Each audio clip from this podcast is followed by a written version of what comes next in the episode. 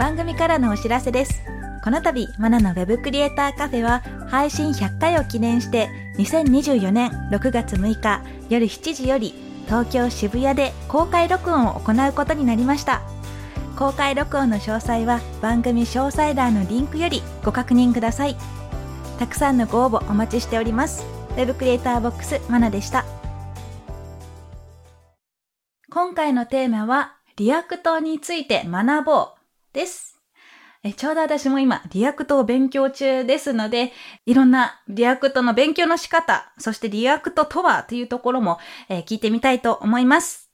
というわけでゲストには前回に続いて株式会社リーチスクリプト代表で Udemy の React 入門講座でベストセラーを獲得したじゃけぇさんにお越しいただきました。今日もよろしくお願いします。お願いします。さあ、私はすごく楽しみにしていたこの回なんですけど、現在私 React の勉強をしているので、ああ、されてますね。はい。もう聞きたいことは山ほどあるんですけど、ちょっと一つずつですね、はい。聞いていこうと思います。マナのウェブクリエイターカフェ。えーじゃけぇさん、 React について、まあ、 Udemy、学習サービスですね。 Udemy で入門講座をリリースしてたり、あと書籍とかも書いてるので、 React マスターと勝手に思っておりますが、いやいやいやいやいや いや。まずまあ React って何だろうっていう方もいると思いますので、まず React って何ですかと聞かれたら何と答えますか？公式サイトの言葉を借りるのであれば、ユーザーインターフェース構築のための JavaScript ライブラリと言われてるんですけど、なんか、まあ要はユーザ。ーが、なんでしょう、ウェブとかで見る画面のこの見た目の部分とかを作れるものですね。JavaScript のライブラリなので、まあ JavaScript はこう、使いやすくなったようなものが提供されているようなイメージになります。なるほど。よく聞かれるんじゃないかなと思うんですけど、素の JavaScript じゃダメなんですかとか、聞かれたら何と答えますか？そうですね。今やっぱこう、パフォーマンスっていうのがかなり世の中で大事と言われていて、ユーザーがいかにこう快適にサクサク画面を見れるか、操作できるかっていうところが大事なんですけど、まあそういったものが普通の HTML と JavaScript を組み合わせるだけではできないようなことがこうできるようになっているのが React の特徴ですよね。うんうんうんでそういったもので言うと、例えば、まあ、昔からある jQuery とか、えー最近だったら Vue とか、そういったライブラリとの違いは何になるんでしょそうですね。まあ jQuery に関してはもうこう全然別物というかこう使い方というか操作の仕方が違ったりとかはするんですけど、まあよく比べられるのは Vue とかと比べられたりするんですけど、うはい。正直もう数年前までは React と Vue ってこう比較されてたりとかしたんですけど、もう今になってくると、これからおそらくもうその比べるものでもなくなってくるぐらい React のこう未来というか世界観がかなり素晴らしいので、お、もう何全くが素晴らしいんです？かなり世の中のウェブを変えるぐらいの仕組みが今、 React、まあ、最近出た React の18とかそうなんですけど、裏側がすごいことをしようとしてたりとか、まあ、本当に 普通に誰も書けないようなこう、パフォーマンス最適化のための仕組みが全部 React はこう提供しようとしてたりとかするので、もう本当になんかフロントエンドっていう枠を超え出してる感じですね、 Reactほうほうほうまあ私が始めたきっかけももともと Vue をやっていて、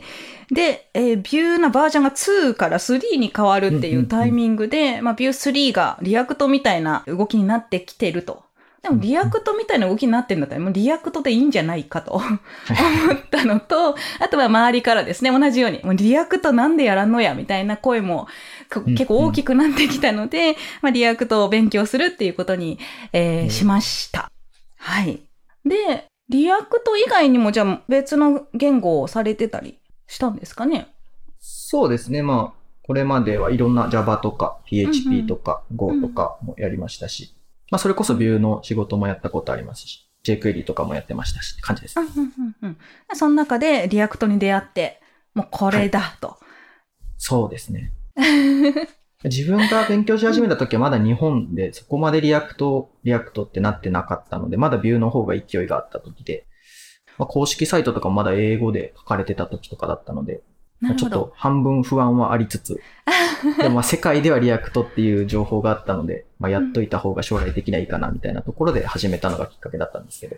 そうですよね。まあなんかライブラリの歴史で言うと多分最初に Angular がブイブイ言ってて、 React が来てからの Vue みたいな流れが世界的にはあったんじゃないかと思うんですが、まあ React 出だしの頃からちょっと目をつけてたと。そう、そうですね。なるほど、なるほど。で、えー、じゃあ React の情報発信をするようになったきっかけっていうのも、そういう React 面白いなっていうのが強かったからなんですかね。そうですね。勉強し始めて、まあ、運よく案件とかも取れたりしてフリーランスの時に。で、自分がずっと大阪で毎月勉強会みたいなものを開いてたんですけど、で、そこで React に関する相談とかを直接受けることがどんどん増えていって、うん、で、なんか結構みんな同じとこで詰まってるな、みたいなものがあったりとかしたので、なんかそれを毎回勉強会とかで伝えてたりはしたんですけど、あとはなんかもっとこう広い多くの人に伝えたりしたらもしかしたら喜んでもらえるんじゃないかなっていうのがきっかけで最初ユーデミーを作ったっていう経緯です。なるほど、なるほど。なんかまあ話を聞いてたら、つまずきポイントみたいなのが出てきたんですかね、うん、皆さんの共通そうですね。うんうんうん。じゃあもうまとめておくとみんな見てくれるだろうと。そういうところでやってみようってなったんですね。うん、で、えユーデミの方だったらベストセラーになってると。ベストセラーはい、まあ、そうですね。はい。あの、私も見てみたんですけど、やっぱりわかりやすいですよね。あの、こういう、はい、流れでやるんだなっていうのがざっくりわかるっていうところと、あと細かいところ、まあ、こういうところは、え気をつけようとか、そういうポイントも、あの、ちょこちょこと解説されてますので、すごくわかりやすかったです。あありがとうございます。はい。で、あとは書籍の方もですね、モダン JavaScript の基本から始める React 実践の教科書。はい。長い。消えました。長い。はい。こちらの方も私も読んでみて、すごくわかりやすくてですね。あありがとうございます。はい。あの、本当に一番最初の一行目、前書きの一番最初に、React の習得に苦戦する理由は JavaScript への理解不足ですと。いうふうに書かれてるんですが、まあ、これはこの書籍通して、えー、ずっと言われているようなことで、 React をやろうと思うよりも JavaScript の基礎ができてないとちょっと難しいよっていうのが言いたかったとこだなと思うんですけど、そういう方がやっぱたくさんいたんですかね？そうですね。なんか詰まってる話を聞くと、それは React が分かってないんじゃなくて JavaScript が分かってないんだよっていうことが結構多かったりとかしました。あ、なるほど、なるほど。で、それをまとめてたら、一冊の本になりましたと。なっちゃいましたと。なっちゃいました。そうなんです。私も読んでてすごく、あ、これこういうことやったんやっていうのがすごく出てきて、あの、謎のカッコ、このカッコ一体何だったんだろうとか。謎の点々とかカッコで、謎の点々、そうそうそう。あ、これこういうことだったんですね。便利やん、みたいな。分かったら便利だなとか、分かったらすごい、あ、効率いいなっていうのが出てくるんですけど、そうじゃないと記号がね、多いですよね、なんか。そうなんですよ。また記号ってね、検索しづらいんで。そう。そうなんです。あの、本、書籍とか見てても最後の作品とかでもないんですよね、うん、記号だけとか。棒だけ。棒だけで探せない。アンドだけで探せないとかいうのがあって、まあそこをまとめてくださったので、すごくわかりやすかったんですけど、この辺もですね、最初、じゃけぇさんが React を勉強するときも、やっぱりこういうところでつまずいたなっていうのはあったんですかね？あそうですね。全然分かってなかったですね、自分も最初は。うんうん、なんか、 React がの公式サイトで、割とこう説明もなくそういう文法とか出てきたりするんで、あ React はこう書くんだとかっていう理解の仕方をしちゃってて、うん、よく考えたら、近年に出た JavaScript の新しい文法だったりみたいなとこ後々分かってきた感じですね、自分。うんうんうんその React もなんですけど、JavaScript も年々新しい書き方が出てきたりするじゃないですか。うん、そうですね。その辺のキャッチアップってどういうふうにされてます？今、まあ、JavaScript は、と ES なんとか ES2021 とか2022とか、毎年こう仕様を更新していくっていうルールになっているので、それが出たタイミングで結構ツイッターとかでね、出ましたとか、それをまとめてくれたり、 Qiita とか Zenn でまとめてくれたりしてる人とかも毎回いるので、1年に1回新しい文法が出るっていうのを頭に入れつつ、それが出たってなった時は、一通り目を通すみたいなことはしておいた方がいいかなと思います。なるほど、なるほど。で、新しいのが出たよってなったら、ご自身でもちょっと書いて試したりとかもするんですかね？そうですね。実際に、まあ見てみて、で、その次にするのは、まあ、どのブラウザーがどのバージョンで対応してるかっていうのを見て、で、今のプロジェクトで使えるかどうかとかを判断して、使えそうなものはもうその書き方に変えたりとか、あいいものはどんどん取り入れていった方がいいかなとは思います。じゃあ、今、 React、まあ、世界的に見たら需要があるとか、えー、たくさんの方が使ってるっていうふうにあったんですが、今日本でもですね、 Reactの経験者の需要っていうのが高まってるんでしょうか？そうですね。かなり上がってきてると思います。もう世界的にじゃなくて日本の中でも Reactがかなり主流にはなっている状態なので、あ、そうなんですねまあ。多くの企業さんで不足しているとは思います。あ、そうなんですね。じゃあうん私今、 Reactを勉強してるので、需要のある人間になってきてますかね自分。の人間なってるかもしれないです。まあ、ただよく言われるのは、 Reactだけできてもなかなか難しいよね、みたいなのはやっぱあったりするので、システム開発なので。まあ、バックエンド側の知識もあるとより良いとか、その Reactを軸にどこが自分の強みとしてさらにこう深めていくかみたいなところは意識するといいかもしれないですね。バックエンドで戦うのか、こうデザイン面で戦うのかと。あ、なるほど、なるほうんど。じゃあ私も、あの、デザインの経験も長いので、あ、ちょっとその方面でフロント特化型の Reactエンジニアで。あ、需要を高めていきますね。はい。じゃあ、あと、あの、駆け出しの方ですね。今まさに勉強しようとしてるとか、していますっていう方でも、 Reactは学ぶべきと言えるんですかね。そうですね。まあ、エンジニアとしてやっていこうと思ってる方とかであれば、えっ、と、フロントエンドを勉強するのであれば、まあ、JavaScript の先に Reactをやっておいた方がいいかなとは思います。まただ、フロントエンドだけではないので、バックエンド側で自分のこうスキルを軸にやっていきたいって方は別に、必ずしも Reactを最初にやらなくて、バックエンドのスキルを基盤に置きつつ、フロントエンドのキャッチアップで Reactもちょっと見ていったりとか。まあ先ほどからこのバックエンドのスキルっていうふうにあったんですけど、具体的にどういう流れが大切なんですかね？そうです。バックエンド側はやっぱ見た目に出てこないところで裏側のサーバーの処理とかデータベースからデータ取ってきたりとかっていうことをするものになるので、うん。えっと、まあそれがないとシステムは作れなかったりはするので、PHP だったうんり、Java だったり、Go だったり、Node とか、まあそこら辺の裏側で動く言語っていうのを一つやっておいたりすると、まあそれでフロントエンドとつなげて一個サービスができるみたいな感じなので、やっぱどっちもしておくといいかなとなるほど。わかりました。ちょっと私もですね、今 Reactの勉強をしているので聞きたいことがたくさんあってですね。React教えてくださいと言いたい感じなんですけど、今私が悩んでることで言うと、はい。あの、 Reactでこうプロジェクトを作っていると、どのコンポーネントでどの値がどう渡ってるのかがわかんなくなってきまして。はい。はい。ぐっちゃぐちゃに、あれ？ここの値はどこを経由してここにおるんや？みたいなことになってきてるんですよ、はい今。まさに。なるほど。それって、やっぱりこう、ねプロジェクトを開始する前に、こうなんか、ウェブサイトで言うとワイヤーフレームみたいなの書いたりして、情報の流れとかをまとめてたりするもんなんです？いや、それはしないですね。しない。結構最初にそこを洗い出すのってかなり難しいと思います。そうなんです。じゃあ、ここファイル作りながら、コンポーネント作りながら、考えそうですね。結構実際の開発、うちでやってる開発とか、プロジェクトとかでも、こう作りながら定期的にリファクタリングって言って、こう、やっぱこのコンポーネントこう分けようかとか、このステートこっちに持たせようかみたいな、この値こっちの方が良かったとかっていう、その改善を結構繰り返しながら作っていくっていうのがあるので、やっぱ最初の想定通りに全部コンポーネントとステート、値を持たせれるかっていうとそんなことはないので、やりながら、あ、これ複雑になってきたなってなったら、まあそこが多分リファクタリングポイントで、もうちょっとこう、綺麗な持たせ方できるかなっていうので改善していったりみたいなことを。なるほど。したりします？そうしている段階で今ごっちゃごちゃになってるんですけど、どうすればいいですか？助けてほしいです。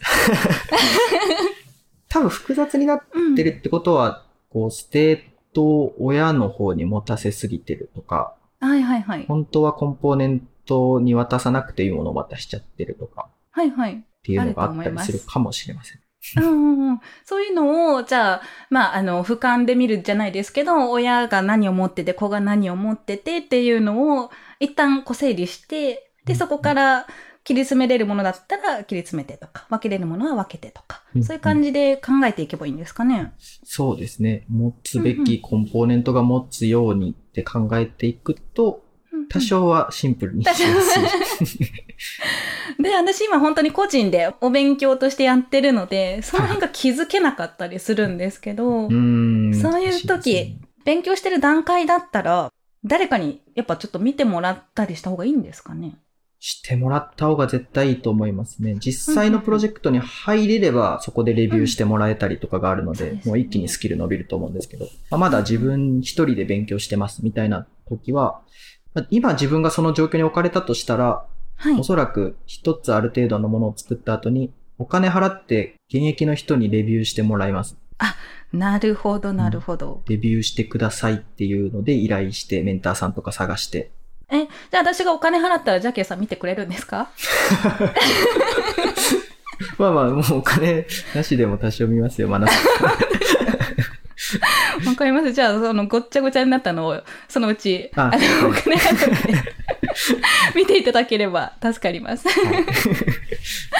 はい。まあ、他にもですね、 Reactじゃなくても、最近だと Svelte。Svelte。はい、新しいラン、えっ Solidとフレームワークとかね。うんはい、出てきてると思うんですけど、この辺も、まあ、なんか海外で人気だなーっていうのが出てきたら、ちょこちょこチェックされてるんです？あ、そうですね。なんか社内でこう情報交換したりとか、毎月発表会みたいなの社内でしてるんですけど、そこでなんとなく、あ、こんな感じかみたいなところで目をつけておきつつ、まあ動向をちょっと見とくみたいな感じはあります。そうなんですね。あの、今、 React世界的にもすごく人気だけど、それがいつまで続くかって結構わかんなかったりするじゃないですか。うんうんはい。その辺不安はないです？まあ、 React、よく言われてるの、まあ昔言われてたのは、 Vueから Reactやると難しいけど、 Reactから Vueをやるとイージーに習得できるっていうのがあったりすると思うんですけど、結構 Reactが今もうやろうとしてることが、なんですかね、フロントエンドを作る上では、大事なこう考え方とかっていうのが全部入ってたりはするので、でそこから新しいこう、 Svelteだったり Solidだったりとかっていうのを勉強したとしても、あ、 Reactで言うこんな感じかみたいな習得、なんかこう理解の仕方が結構できるところがあるので、まあ、 Reactが仮にこう、廃れて別のものが出てきたとしても、 Reactでつけた知識っていうのはかなり応用が効くと思ってます。なるほど、なるほど。なんか私もあの最初 Reactを勉強しようってなるまでに決心がつかなかったのが、新しい技術学んでもこれいつまで続くかなっていう不安もあったりしたんですけど、まあそうじゃなくて一つ何かこうちゃんと根本的なところから理解してれば応用も利きやすいので無駄にはならないよということですかね。そうですね。じゃあ私も安心して React を勉強していって大丈夫ですかねそうです。まあ、数年は安泰ですね。ですかはい。よかったです、よかったです。まあ私がしたいことで言うと、アプリを作りたいというよりは、SSG、はい。はい、と呼ばれてるウェブサイトをちょっと高速で表示したいなというのがあって、あの既存の CMS ではなくて、えー、スタティックサイトとしてウェブサイトを作っていきたいっていうのがあって、うんで、その中の選択肢で Next.js を使いたい。となると、 React が必要。っていう感じで、えーまあ、逆算していくと React にたどり着いて、今やってる感じなんですが、はその辺もですね、あの、結局、NEXT を使おうと思ったら React が必要。 React を使おうと思ったら JavaScript が必要とか、すごくね果てしない旅になっていて、大変ですよね、フロントエンド。大変なんですよ。大変なんですけど、まあ目標があるので、今一生頑張っているんですが、ある程度できるようになったら何を目標にすればいいとかあります？目標。うん。例えば、まあ、 React 最初勉強してて、わからないことたくさんあるんですが、やっていったら、あ、できるようになった、わかるようになった。でこれ作ろう、できた。ってなって、いろいろできることが増えていくと、次にじゃあ何をやろうっていう目標を探す段階にもなってくるんじゃないかなと思うんですね。はいはい。はいはいはい。そうなってきた場合、どういう目標の設定があるんですかね？やっぱりうん勉強だけだとどうしてもモチベーション続かないと思うので、普通の人は。やっぱり誰かに使ってもらうものを作るっていうのを目標にして、その過程で新しい React の文法だったりとか、 Next の機能とかを試してみたりとか、っていうのを、うんまあ、並行してやるのが一番いいかなと思いますね。なるほど、なるほど。そうです。まあ自分のためだけに最初は勉強するのもいいけど、最終的には誰かに提供するのが目標になると。やっぱそこで喜んでもらう出てね、うん、テンション上がります。し。楽しみながらみんなが使ってもらうっていうことを考えながらやるとうんいいかなっていう感じですかね。そうですね。まあ、それがものづくりの醍醐味だと思うので、うんうんうんうん。まあ、新しい技術が出てきても、めんどくさがらずに楽しみながらっていう感じですね。はい。じゃあ、ケイさん、2回にわたりありがとうございました。最後にお知らせなどあればお願いします。はい。そうですね。えっと、 Udemy、もし React とか興味ある方は Udemy 見ていただければ、多分 React って検索すると一番上に黄色いのとか青いのとかが出てくると思うので、見ていただきつつ、えっと、最近 React の18が出たんですけど、その React の18の機能を解説するっていう Udemy も今、えーまさに作成中なので、まあおそらく今後数ヶ月、1、2ヶ月以内には出せるかなと思うので、まあツイッターとかで、じゃあ K とかで調べていただけると出ると思うので、この辺でフォローしてちょっと動向を見ておいていただければと思います。あとは犬猫、もし好きな方いれば10円犬猫募金で調べていただいて、えー皆さんの1日10円をワンちゃん猫ちゃんのために使っていただければと思います。はい、わ、かりまし。お願いしますありがとうございまし。ありがえ React に限らず、このウェブ制作の業界は本当に毎日毎日更新されているようなものなので、えー勉強するのも大変かなと思うんですが、新しい技術、更新されたタイミングを見計らってですね、えーお勉強を続けてで、ただ勉強するだけじゃなくて、最終的には誰かに使ってもらうっていうのを目標にしていくと、勉強にもなるというふうなお話でした。私も今、 React を使っていろんなサービスを作っているところなので、勉強するだけじゃなくて、最終的には誰かの手に届くというところを目標に頑張っていこうと思います。さて、この番組では感想や質問、リクエストなどをお待ちしております。番組詳細欄にあるリンクよりお気軽にご投稿ください。Twitter ではカタカナでハッシュタグ Web カフェをつけてツイートしてください。そして Apple Podcast や Spotify の Podcast ではレビューもできますので、こちらにも感想を書いてもらえると嬉しいです。ここで私がメンターをしているテックアカデミーについてのご紹介です。テックアカデミーは Web デザインやプログラミングをオンラインで学べるスクールです。現役エンジニアや現役デザイナーからマンツーマンで学ぶことができます。学習した後に実案件に挑戦できるテックアカデミーワークスもあるので、ぜひテックアカデミーと検索してチェックしてみてください。またお会いしましょう。Web クリエイターボックスマナでした。